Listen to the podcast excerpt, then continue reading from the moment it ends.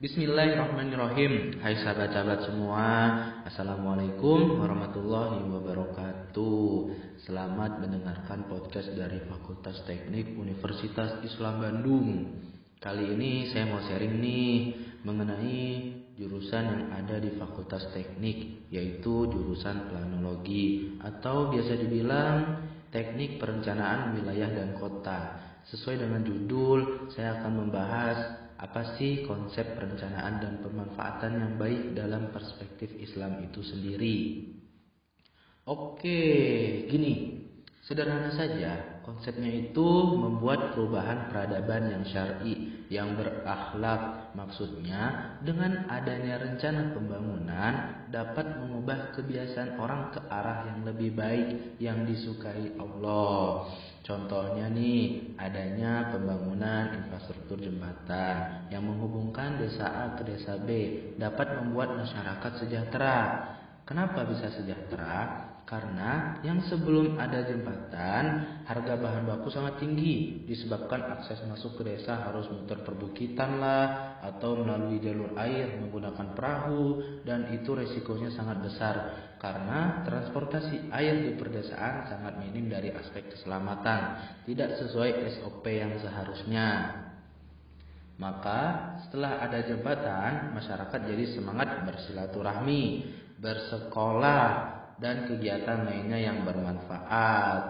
Nah, dalam Al-Qur'an surat Al-A'raf ayat 56 sampai 58 A'udzu billahi minasyaitonir rajim Bismillahirrahmanirrahim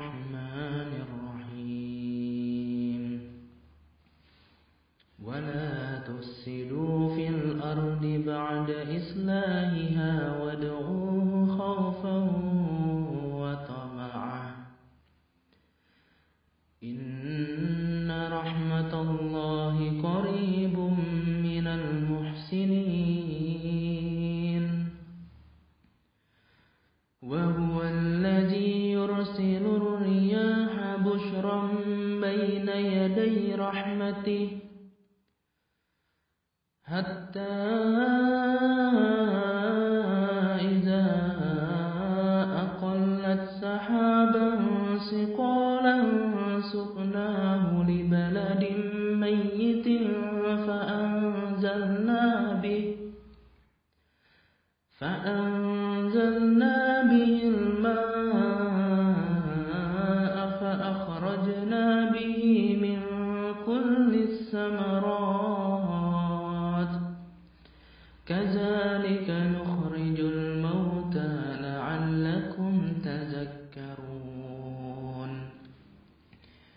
والبلد الطيب يخرج نباته بإذن ربه. والذي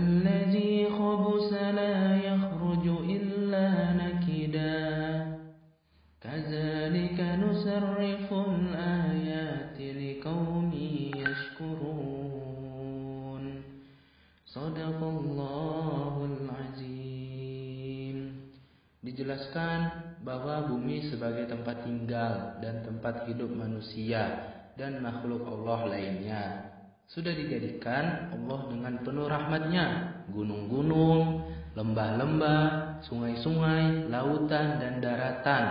Semua itu diciptakan Allah untuk diolah dan dimanfaatkan dengan sebaik-baiknya oleh manusia. Bukan sebaliknya dirusakkan dan dibinasakan guys. Yang kedua bagaimana sikap kita sebagai orang terpelajar untuk mewujudkannya?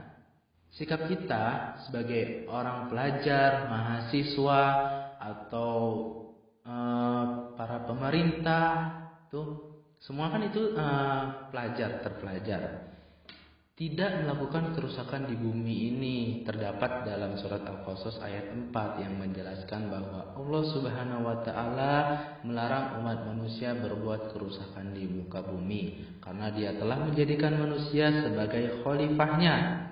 Larangan berbuat kerusakan ini mencakup semua aspek termasuk dalam hal muamalah seperti mengganggu penghidupan dan sumber-sumber penghidupan orang lain. Jadi, dari keseluruhan ini pada dasarnya manusia hanya bisa merencanakan dan yang menentukan semua hanya Allah Subhanahu wa taala.